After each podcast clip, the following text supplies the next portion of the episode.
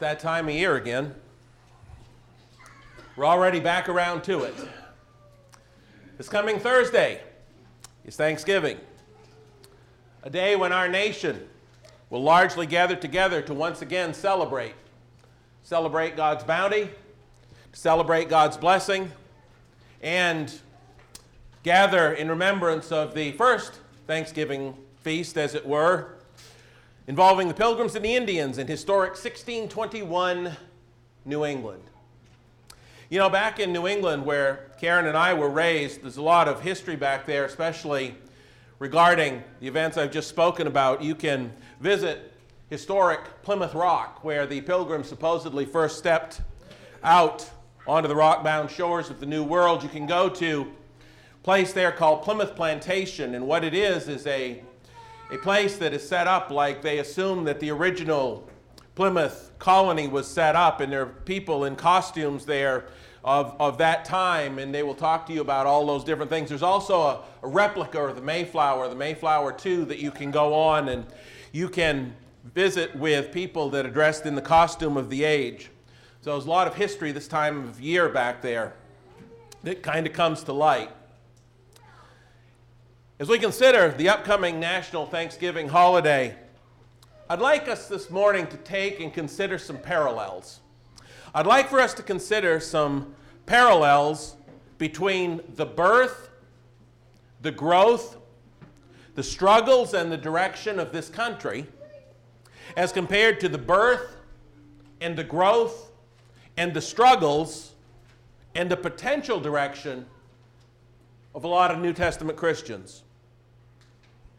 Consider with me the following. It was King James who ruled England. King James I ruled England from 1603 to 1625. For those of you that are holding a King James version of the Bible this morning, it was printed in 1611. Uh, that kind of ties in, obviously, to King James having had that printed. Again, he ruled from 1603 to 1625. It was approximately one year prior to the release of the King James Bible in 1611, approximately a year, in 1610, when the Pilgrims, who we call the Pilgrims today, they fled King James's England the first time and they went to live in Holland. They were fleeing religious persecution and they were seeking a place to practice their religion as they saw fit. You see, the pilgrims recognized the fact that the Catholic Church, as well as the Church of England, the official church of the realm, as it were, had gone way beyond what the Bible taught. And so they wanted to go back and live the way they thought the Bible taught. They did not want to participate, and in fact, they did not participate and were persecuted because they would not participate in the rituals of both the Catholic Church as well as the Church of England.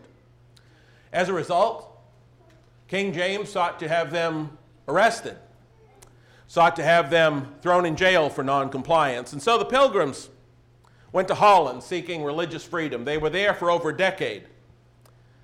But here's the thing although they found religious freedom there and they could practice their religion however they wanted to, because the, the government of Holland was a lot more lenient or liberal or progressive, that's a two edged sword. Because although they could do what they wanted to there, they found that everybody else could do what they wanted to there as well. That's one of the problems with being overly liberal. And so it caused a problem for them. The Dutch, the Dutch culture that had given them that freedom in the first place gave everybody else a lot of freedoms too, and so they were not comfortable at all there. And they also had difficulty supporting themselves because they were seen as outsiders. So they encountered a lot of problems. Then they had the fear that their children would lose their English heritage and customs, and so they returned to Southampton, England in August of 1620 to set sail for the New World, where they could hopefully at last enjoy the freedom to worship as they wanted. Now, as I, as I talk about that, I can't help but think of some people today. Some people out in our world today who are seeking an escape. They're seeking an escape from those things which have taken them prisoner, as it were. And so they, they go into a church and they're looking for, they're looking for the truth. And they, they go into some of these man-made churches and they, they look around and they, they want to be able to, to find something that's really biblical, but all they find in a lot of these places that are so liberal is all they find is entertainment. They don't find the power of the gospel to change their lives. They don't they search and they find some place that's willing to welcome everybody, but by welcoming them, it welcomes all kinds of people that are doing all kinds of things, and it doesn't set up any deterrence. And so they're not comfortable there because they realize that it's not what the Bible says. And so they leave those places unfulfilled. Brethren, we need to find those people. We need to find those people so that they can worship the way the Bible says. They're still out there, they're still looking for freedom. But the liberalism and entertainment of so many religious organizations, they find hollow and empty. Originally, there were two ships, the Mayflower and the Speedwell. The Speedwell was a leaky old ship, and they didn't get very far. They had to return to England, reorganize, and based on their faith and their belief in the providence of God, they set sail for a new world. They set sail across this vast ocean. Driven by their hope for a new life in the new world, they crossed the sea and they arrived on the rock bound coasts of what would later become known as New England in November 1620. As I consider that, it's amazing to me to stop and think back in the Bible. And remember, I said I was going to compare what the so called pilgrims went through with, with what some New Testament Christians go through.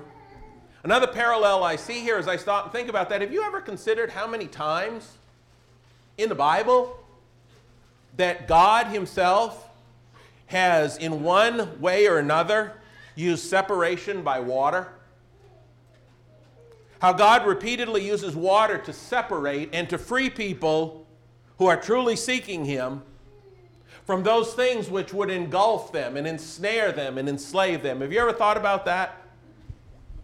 You see, that Atlantic Ocean, that big body of water that the pilgrims crossed, was just as essential to their separation from their oppressor and his servants as the waters of Noah's day separated him and his family from the sin and oppression of their world in Genesis 6 and 7. Just as the waters of the Red Sea separated God's people from the Egyptians who had enslaved them and would like to enslave them again in Exodus 14.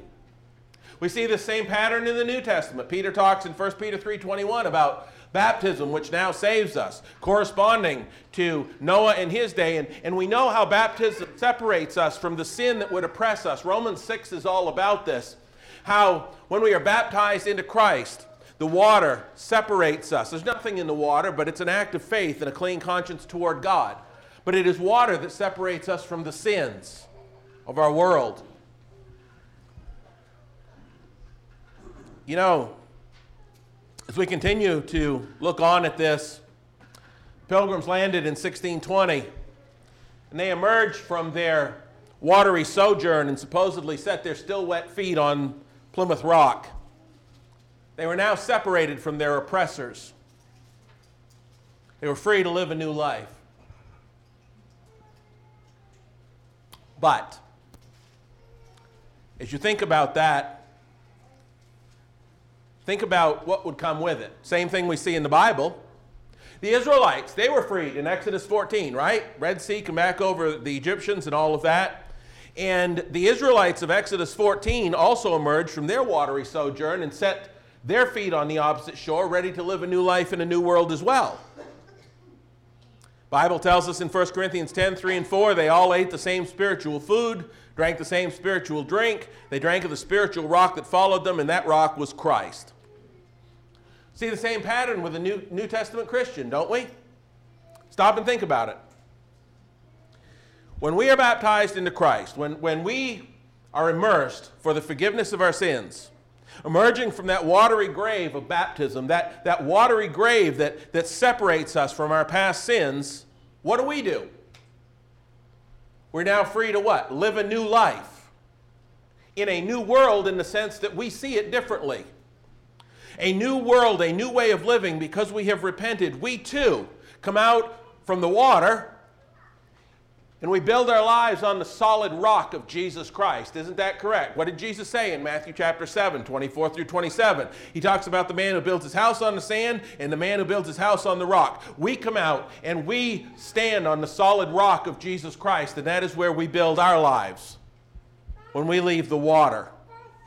Just as the Israelites left the water in a new world, as did the pilgrims. But even when the pilgrims landed, even when the Israelites landed, as it were. They still had battles to fight, didn't they? They still had battles to fight. Pilgrims were in a hostile new world. God's people in the Old Testament, as they, as they crossed, they still had battles to fight. Read the book of Joshua. They still had to be well armed, they needed to be ready for battle. Because even though they lived in a new world, it was a hostile new world in a lot of ways. For us, it is only because we are armed with the full power that comes from the constant sharpening and strengthening of the sword of the Spirit, God's Word, which enables us to be victorious. Because listen, here's the thing that we so often forget for others. When we come out of that watery grave of baptism and we're, we're walking in newness of life, and the world is new, and behold, God has made all things new for us, there's still battles to fight, aren't there? There's still battles to win. We need to be ready to win those battles. The only way we're going to win those battles is if we have on the full armor of God. If we study, if we show ourselves approved, if we, if we take up the full armor of God and we have the sword of the Spirit, which is the Word of God, and we are well trained in its use. Where would these people be? Where would the pilgrims have been in the battles they had to fight if they had no weapons? They'd have lost. We wouldn't be here today. We have weapons of our warfare which are not carnal. 2 Corinthians 10, verses 3 through 5. You see, we must never forget that despite both the Israelites and the pilgrims' newfound freedom, on the other side of that watery wall of separation, they still had to face desperate hardships.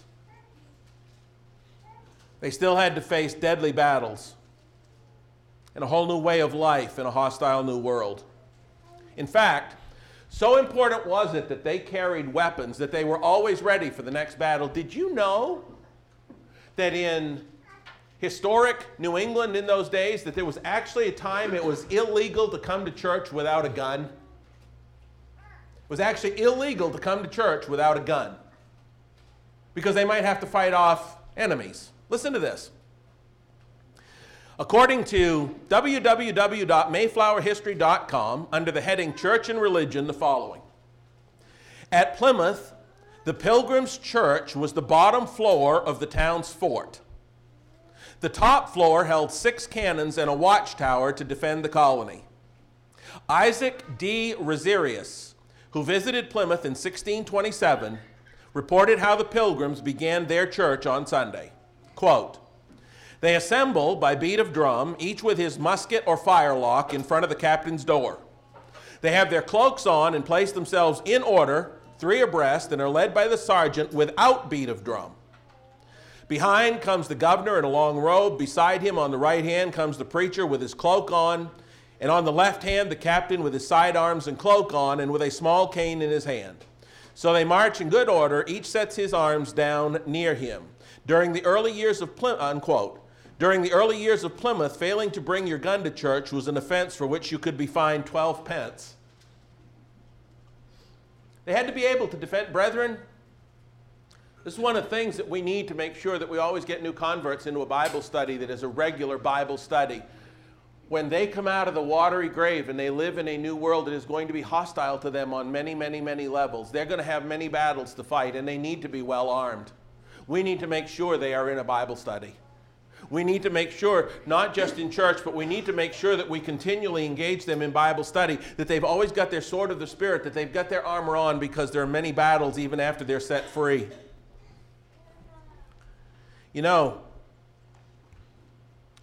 if you stop and think about it, think about the Israelites. Think about them for a minute.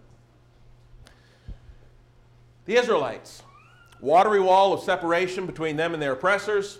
They come out, And what happens? Did some of them want to go back to their oppressors? Some of them wanted to go back. Well, you know, we should, have, we, we, should, we should go back. You know, if you read a lot about the early Plymouth colony, there were some of those settlers who thought maybe that they should return as well to England.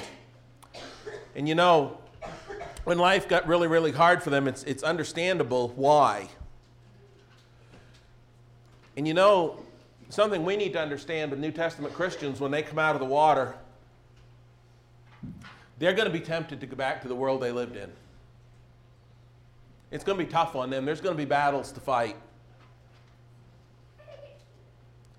New Testament Christians taking their first few steps of fully forgiven freedom on the other side of their baptismal burial in water encounter all sorts of devastating life and death struggles as well. Stop and think about this. Many are going to have to fight daily battles in the form of terrible temptations, addictions, things that they used to do and be involved and engaged in, immoral practices from their former way of life, which they are desperately going to have to fight to defeat and to, to not get entangled in again. And it's going to be a battle every day. Turn to me in your Bibles to 1 Corinthians 6.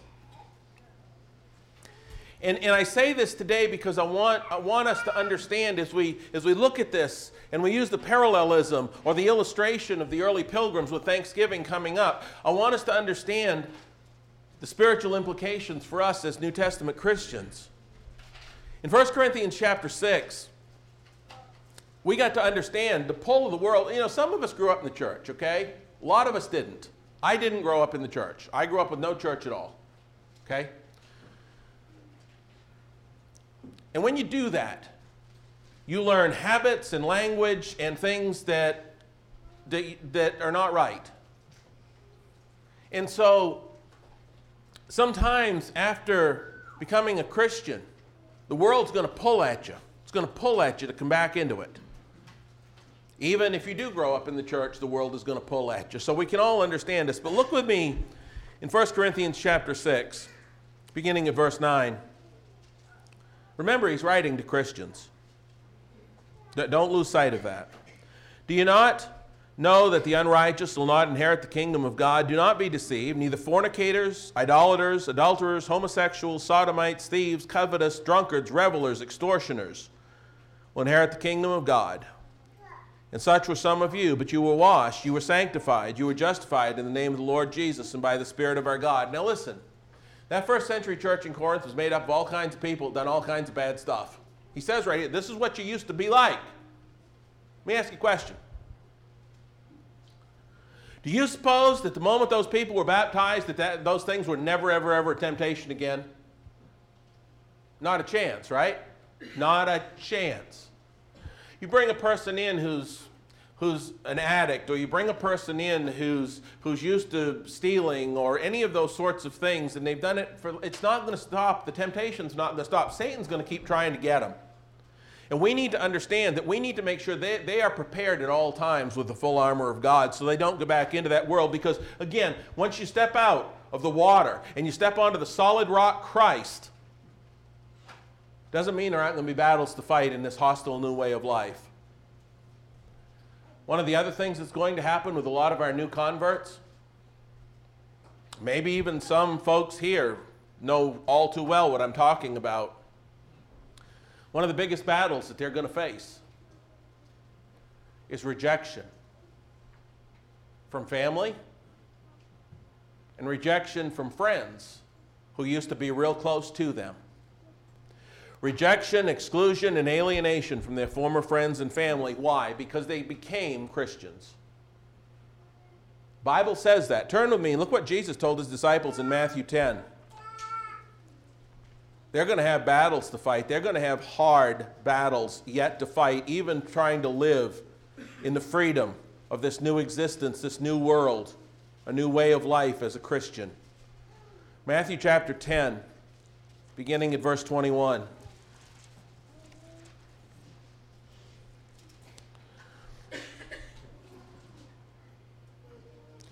Now, brother, Deliver up brother to death, a father his child, and children to rise up against parents, cause them to be put to death, and you'll be hated by all for my name's sake, but he who endures to the end will be saved. We understand that, of course, he's talking to his disciples right then and there about that. We understand that. It's a specific context, but it was going to happen to them, but it's also going to happen to us. Look in verse 34 of this same chapter. Do not think that I came to bring peace on earth. I did not come to bring peace, but a sword. For I have come to set a man against his father, daughter against her mother, daughter in law against her mother in law, and a man's enemies will be those of his own household. He who loves father or mother more than me is not worthy of me, and he who loves son or daughter more than me is not worthy of me. He who does not take his cross and follow after me is not worthy of me. Jesus said there's going to be struggles. When people come to me and they decide to follow me, there's going to be family struggles. There's going to be strife because not everybody in the family is going to want them to be a Christian. Not everybody in the family is going to treat them well. I've experienced what this means, and I know a lot of you have to some degree or another as well at the time. One of the biggest things that's going to happen when people become Christians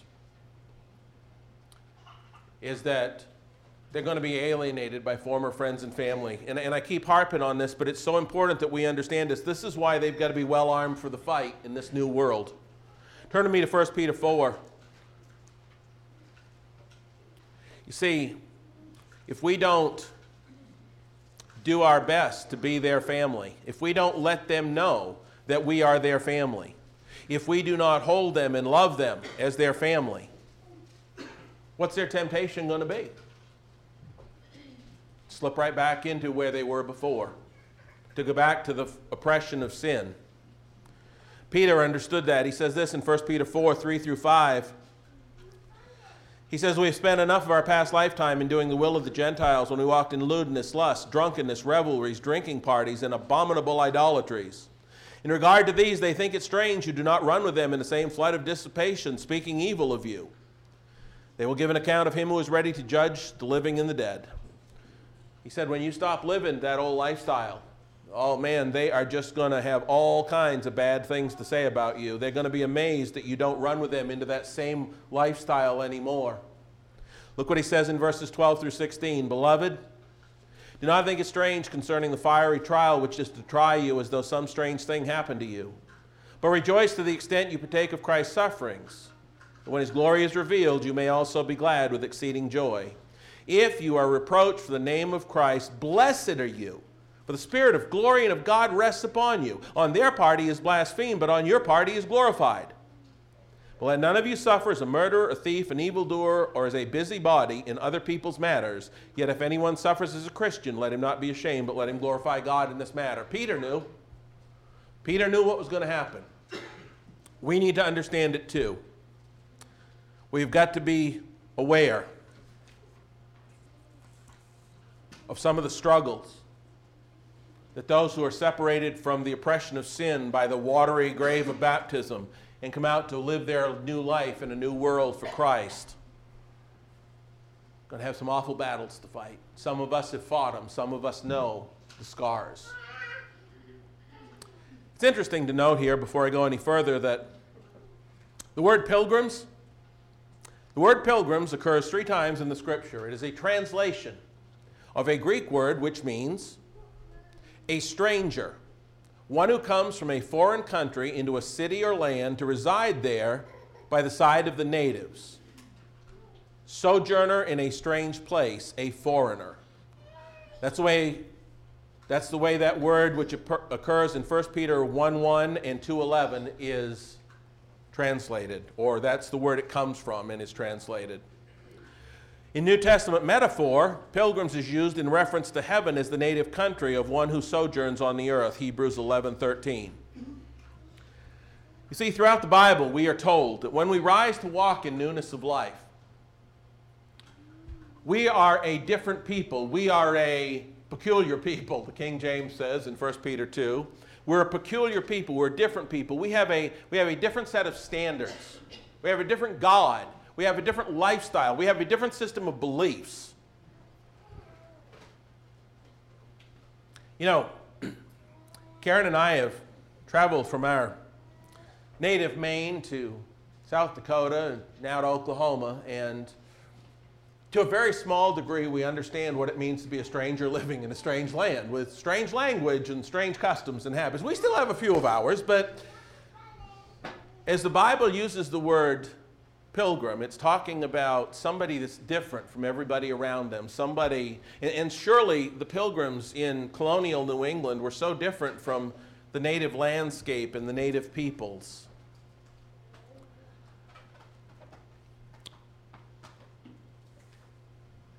Another parallel I want to bring to mind as we progress through history and as we look at the life of a Christian by comparison.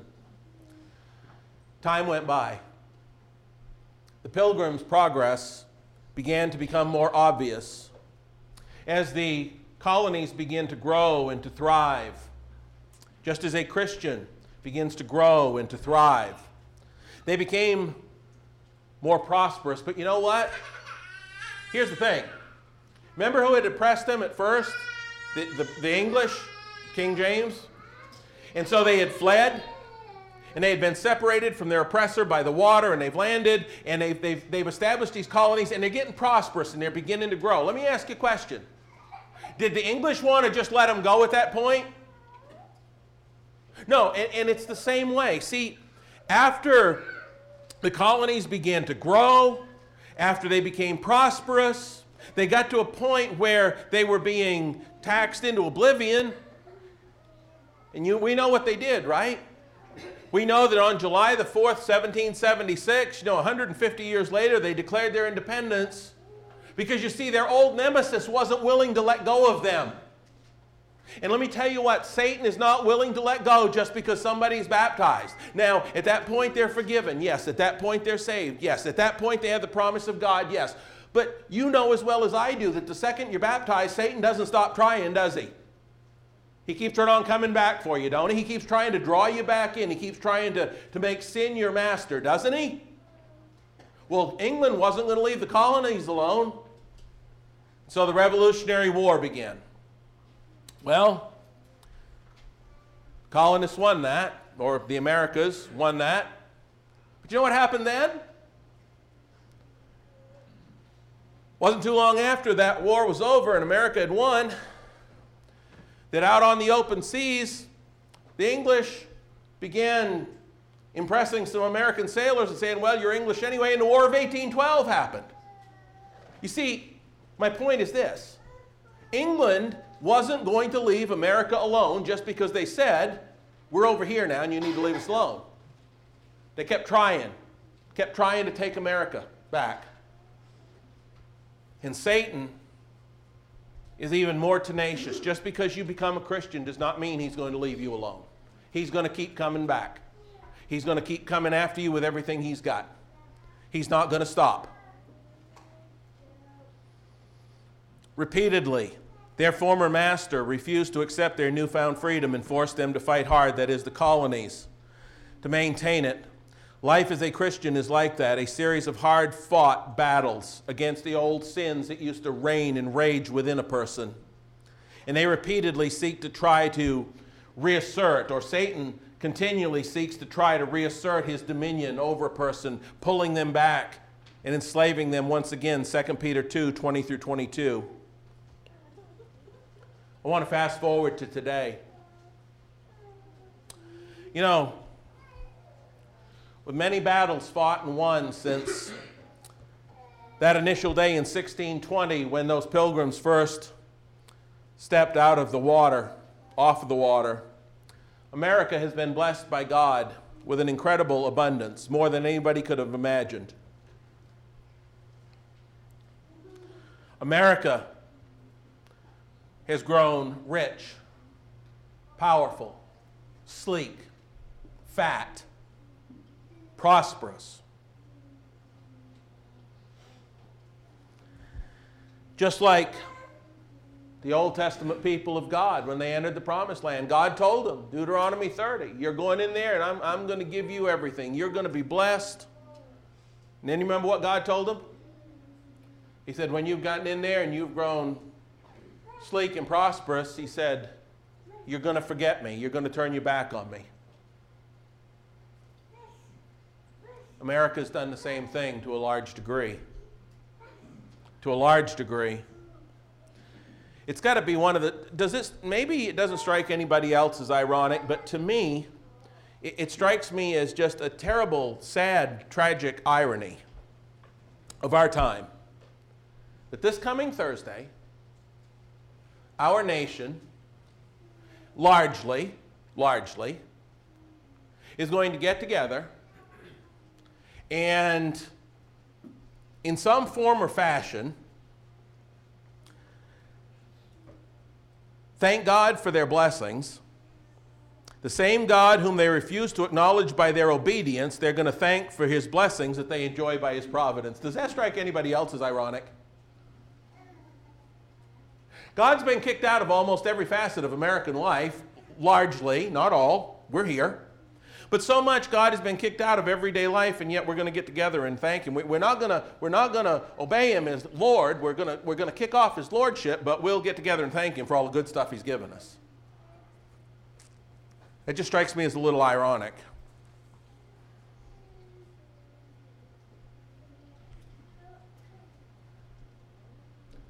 But before we judge our nation too harshly, perhaps we should acknowledge that the same thing can happen in the church.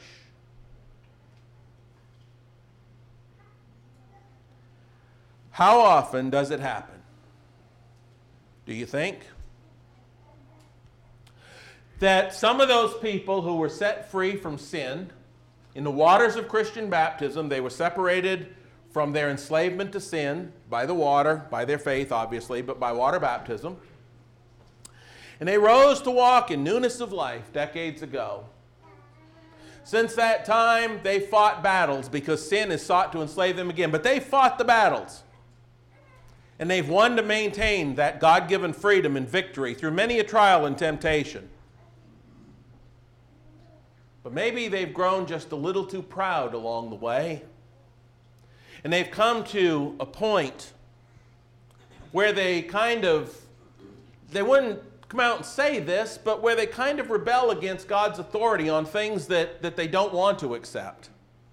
They've come to the point where, yeah, yeah, they've they fought the battles and all that, but you know what? They just there's certain things that God tells them to do they just don't want to do. It might have to do with some some sin they don't want to let go of. It may have to do with, with not wanting to evangelize. It may have to do with not wanting to teach or serve or study or fellowship with the rest of their brethren on a regular basis. Maybe something like that. But yet, yet, yet, yet, yet, still, they gather around the Lord's table in the Lord's house, some Lord's, some Lord's days and they observe the tradition of the Sunday feast and gathering. They observe the tradition of giving thanks to that same Lord, whom they, in reality, marginalize and minimize the rest of the time.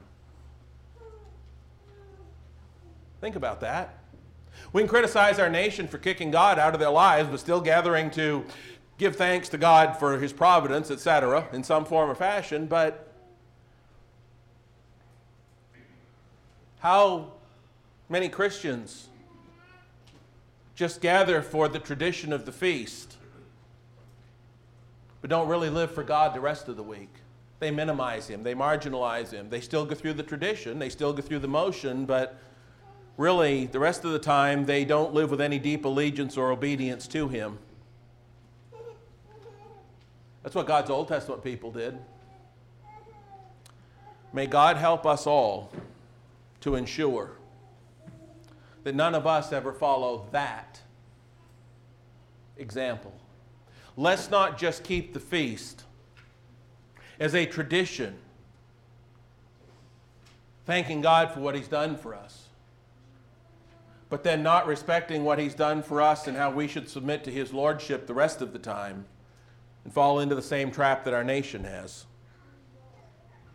Let none of us ever allow ourselves to sit back and thoughtlessly partake of the Lord's Supper, this, this spiritual feast of thanksgiving, because that's exactly what it is, simply out of some sense of time tested, assembly asserted tradition, while failing to truly repent and live for the Lord the rest of the time. Paul wrote in 1 Corinthians 10 21 and 2, But let a man examine himself, and so, I'm sorry, 1 Corinthians 11 28 and 9 says, But let a man examine himself, and so let him eat of the bread and drink of the cup. For he who eats and drinks in an unworthy manner eats and drinks judgment to himself, not discerning the Lord's body. He also said in 1 Corinthians 10 21 and 2, You cannot drink the cup of the Lord and the cup of demons. You cannot partake of the Lord's table and of the table of demons. Or do we provoke the Lord to jealousy? Are we stronger than he? This morning, as we close, may God help all of us never to slide in that direction of just partaking of the feast without truly, truly acknowledging God the rest of the time by our humble obedience. Wish you all a happy and holy Thanksgiving Day. This coming Monday and Tuesday and Wednesday and Thursday and Friday and Saturday, and especially Sunday, because for the blood bought child of God, every day is a day to give thanks to God. This morning, if you are not a child of God, if you're not one of his children, Bible tells us that you can be. You've heard the word of God. Do you believe Jesus is the Son of the living God? Are you willing to confess it? Are you willing to repent of your sins and be baptized for the forgiveness of those sins? If you do, you'll become a pilgrim. You can go through the waters of Christian baptism and rise to walk in newness of life, and we will help you in a new hostile envi- environment and existence to have the Bible study and the weaponry that you need to continue to walk forward to victory. This morning, if you would be baptized or if you need the prayers of the church, please come to the front as we stand and sing.